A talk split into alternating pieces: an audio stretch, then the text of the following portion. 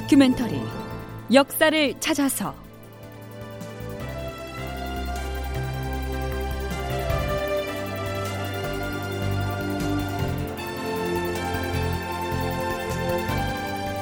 제 832편 명나라 지원군이 출정했다는데 극본 이상락 연출 최홍준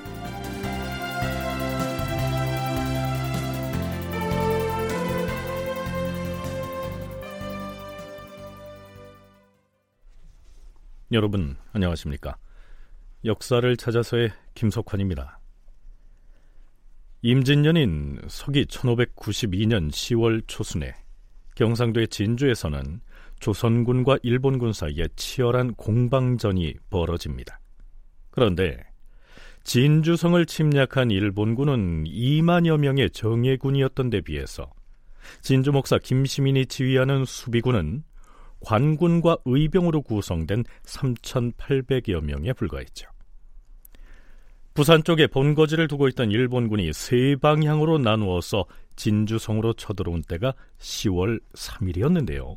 성벽을 사이에 두고 벌이는 공방전이 일주일가량이나 계속됩니다. 10월 10일 새벽.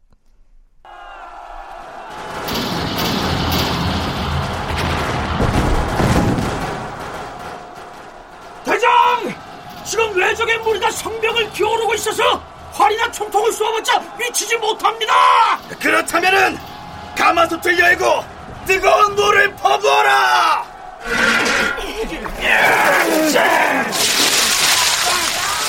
장정들은 성루 밑에 쌓아둔 돌을 성벽 아래로 굴려라!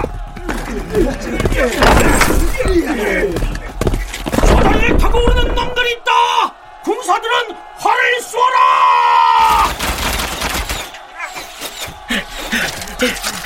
대장! 지금 조총을 소지한 적군의 돌격대가 이곳 동물 쪽을 향해서 집중 사격을 가하고 있습니다. 위험합니다, 대장. 어서 피하신 다음에. 예. 대장, 대장, 대장 이마에 총상을 당했다. 시끄럽게 떠들지 말고 고장군수 이광학은 나를 대신하여 군사를 지휘해라. 김시민은 이마에 철안을 맞아 부상당한 몸을 하고서도 곤양군수 이광학에게 자신을 대신하게 하는 등 피를 흘리면서도 한참 동안 전투를 지휘하였다. 한 무리의 왜군들이 동쪽 성문을 공격해오자 만호, 최등량 등이 죽음을 무릅쓰고 막아냈다. 곤양군수 이광학이 외장을 겨누어 활을 쏘아 명중시켰다. 그러자 왜군은 공격을 멈추고 뒤로 물러났다. 나중에 순찰사 김성일이 선조에게 올린 장계의 내용 일부를 소개하면 이렇습니다.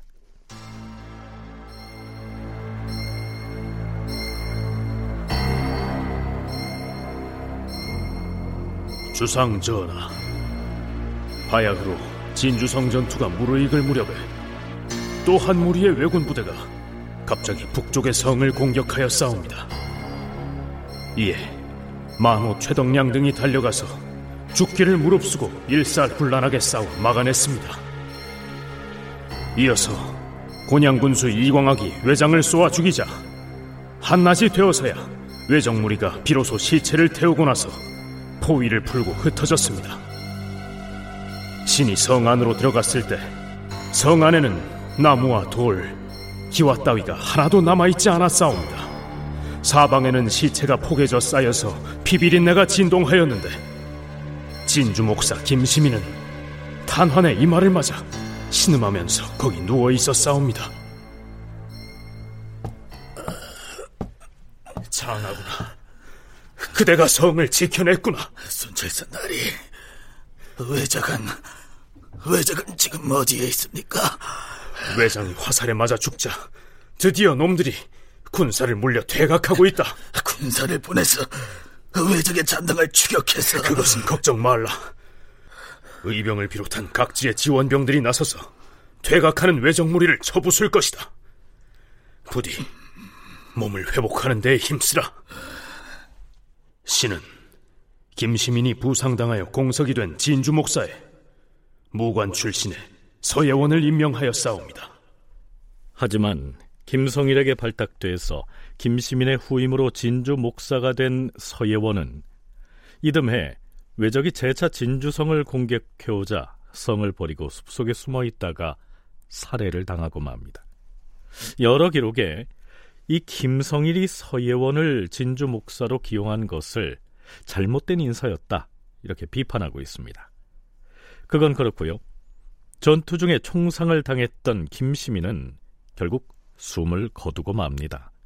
동북아 역사재단 이정일 연구위원의 얘기 들어보시죠.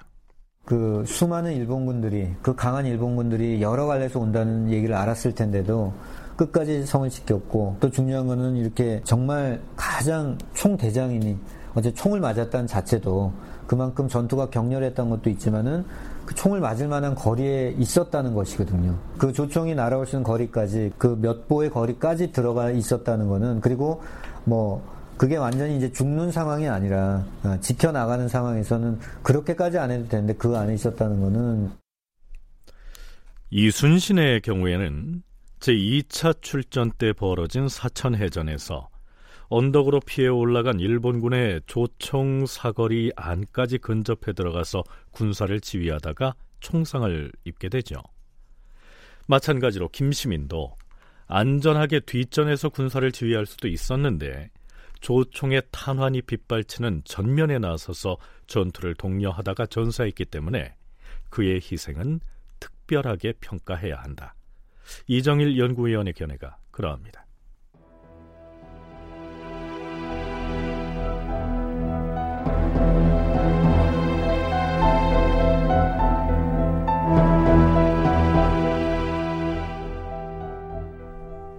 인조 때의 문신인 김시양이 기록한 부계 기문을 보면 진주성 전투와 관련해서 이렇게 기술한 대목이 눈에 띕니다. 임진년 난리 때 3대 첩이 있었는데 진주 대첩, 노량 대첩, 행주 대첩이 그것이었다. 일반적으로 이순신이 거둔 승리 중에서 한산 대첩을 3대첩 중의 하나라고 일컫는데요. 김시양은 노량 대첩을 포함시키고 있습니다. 뭐 그거야 뭐 이순신이 승리한 싸움이 워낙 많았기 때문에 어느 해전을 포함시키든 각자의 견해는 다를 수가 있겠죠. 이 북의 기문에 나타난 진주성 전투 관련 기록의 그 다음 대목은 이렇습니다. 2년 뒤인 선조 27년에 일본과 강화 협상을 할 때 왜군 측에서 말하였다. 이태전 진주성 싸움에서 목숨을 잃은 우리 일본군의 장수와 군관들만 몇 명인 줄 아는가? 무려 300명이다. 병졸들은 그 싸움에서 3만 명이나 죽었다. 우리는 반드시 그에 대한 보복을 하고 나서야 강화를 논의할 것이다. 그 이전엔 어림없다. 물론 이 말은 공갈에서 나온 말이어서 액면 그대로 믿기는 어렵죠. 하지만 진주성 전투에서의 패배가 일본군에게 얼마나 큰 충격으로 받아들여졌는지 가늠케 합니다. 일본 측의 기록인 호소카와 가기에서는 또 이렇게 적고 있습니다. 임진년 10월 초 엿새 날 호소카와 다다오키, 하세가와 히데카즈, 기무라 시게코레 등의 장수들이 2만 명의 군대를 이끌고 경상도 진주성을 포위하고 공격을 가하였다. 진주성에는 조선군 수만 명이 집결해 있었으며 적장인 김시민이 방어를 잘 하였다. 게다가 조선의 지원군까지 가세하자 우리 일본군은 부득이 철수를 했다가 다시 진주성을 공격하였으나 실패하였다. 이 기록에는 4천 명도 안 됐던 당시 조선의 진주성 수비군을 수만 명이나 됐다 이렇게 과장하고 있고요.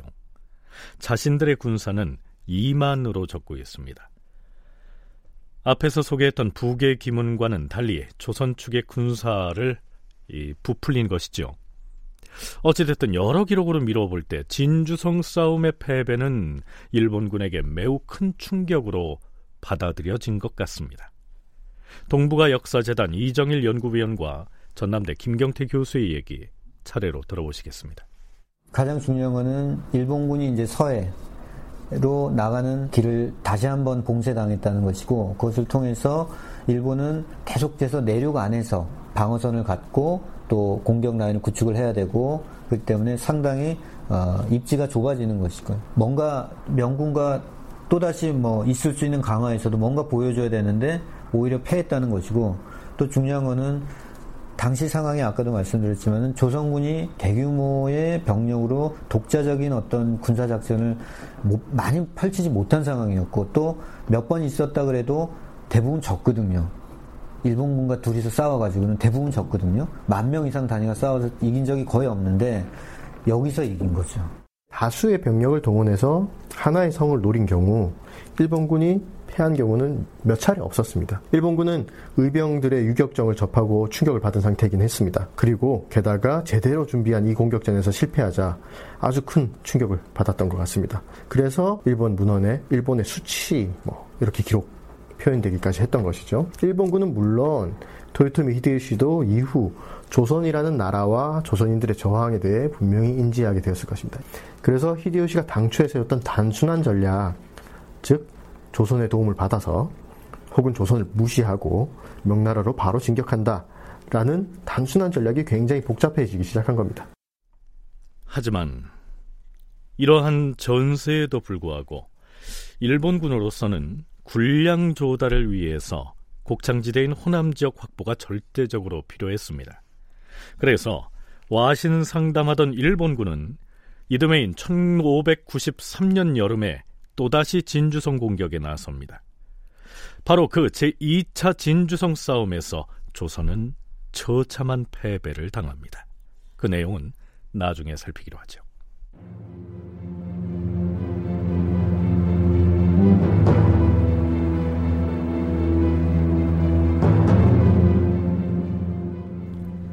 자, 이제부터는 명나라 군대의 조선 파병과 뒤이어 벌어졌던 평양성 탈환 작전 등을 짚어나가도록 하겠습니다. 선조 25년 11월 10일. 전하, 지금 중국 황제가 보낸 사신이 용만관에 도착해 있사옵니다.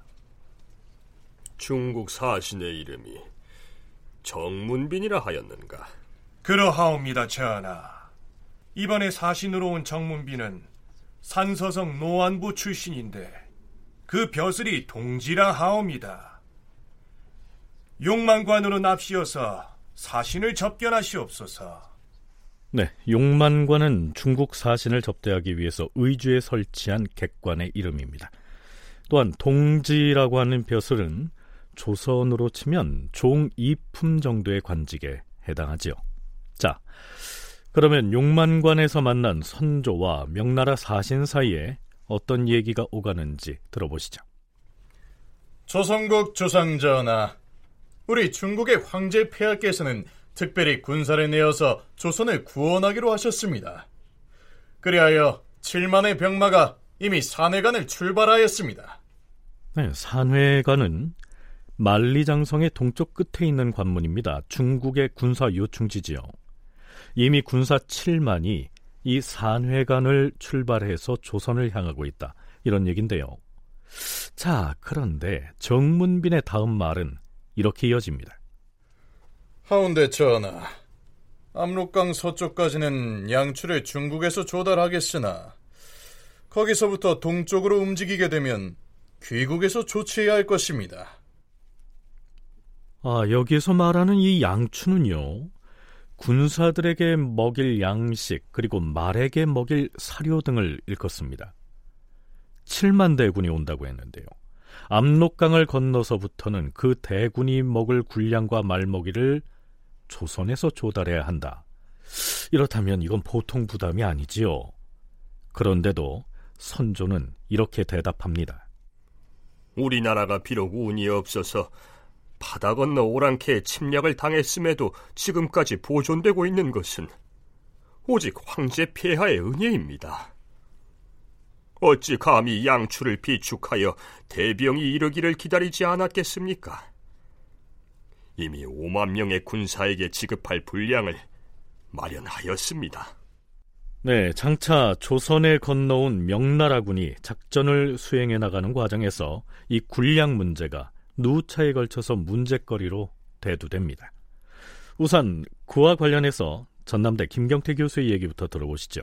명나라는 명군이 먹을 군량은 명나라가 지급한다는 원칙을 세우고 있었습니다. 그래서 우리가 어떻게 속국의 군량을 먹느냐 이렇게 허풍을 자신감을 비치고 있었습니다. 문제는 뭐냐면 명나라의 군량을 의주까지만 운송해 준다는 것이었습니다. 의주에서 명군이 직접 활동하게 되는 조선 내부 현지 전투 장소까지는 조선이 운송을 해야 됩니다. 근데 조선은 사람도 없고 운송 수단도 없고 예, 매우 어려웠죠. 의주까지 사람을 보내서 거기서부터 남부까지 이동시킨다.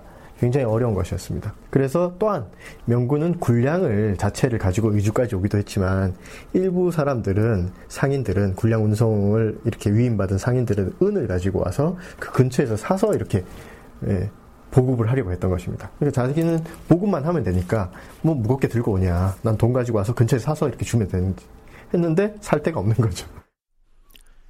네, 예전에 수나라가 고구려의 평양성을 치려고 별동대를 파견할 때요. 각계 병사들에게 백일치의 양곡을 한꺼번에 지급합니다. 근데 그 무게를 감당할 수 없었던 병사들은 행군 중에 몰래 지급받은 이 양곡들을 땅에 묻어버리게 됩니다. 그래서 전투가 오래 계속되자 굶주리는 자들이 속출하게 됐다. 이런 내용은 예전에 방송한 적이 있는데요. 중국군이 외국에 원정군을 보낼 때 가장 문제가 되는 것이 바로 이 군량의 운송입니다. 압록강까지는 우리가 운반할 테니 거기에서부터는 전투가 벌어지는 현장까지는 조선에서 양곡의 운송을 책임져라 하는 것이 명나라 측 요구인데요. 그로 인해서 생긴 문제들은 앞으로 짚어나가기로 하겠습니다. 명나라 사신 정문빈과 선조에 이어지는 대화 좀 더 들어보시죠. 그런데 전하, 조선의 관군은 그 수가 얼마나 되고 또한 의병운동이 활발하다 하였는데 그 의병의 수는 얼마나 됩니까? 관군은 근래 수만이 되는 것으로 보고를 받았는데 의병은 지방에 따라 많기도 하고 적기도 해서 그 정확한 숫자까지는 알 수가 없습니다. 음, 왜군이 주둔하고 있는 적진에 들어가서 적의 정황을 탐지한 자들이 있습니까? 외적은 성품이 매우 교활하여서 우리나라 사람이 조금만 의심스러운 형적을 보이기만 하면 곧 죽여버리기 때문에 사람들이 숨어 들어가서 탐지를 하지 못합니다. 하지만 외적의 군사들은 추위를 견디지 못하고 몹시 괴로워하고 있으니 지금이 바로 섬멸을 할 때입니다. 만약 이 기회를 놓쳐서 지금 조선 팔도에 흩어져 있는 적들이 합세하여 서북 방향으로 올라온다면 10만의 군사로도 어떻게 해볼 수가 없을 것입니다. 우리 중국의 대군이 이미 출발하였으니 그것은 걱정하지 않아도 됩니다. 이미 이장군과 송시랑이 출전길에 올랐습니다. 다만 걱정되는 것은 앞에서 말했던 양추 문제입니다만 어쨌든 우리 황제 폐하의 뜻은 조선에 와 있는 외적을 모두 죽이고 국왕을 경성으로 다시 돌아가게 하는 것입니다. 이것이 바로 우리 황제 폐하의 큰 뜻입니다. 오, 황은이 망극합니다. 앞에서 이미 출정길에 올랐다고 하는 명나라의 이장군과 송시랑은 우리가 그 이름을 익히 알고 있는 명나라 장수 이여송 그리고 병부시랑 송응창을 읽었습니다. 다큐멘터리 역사를 찾아서 다음 시간에 계속하겠습니다.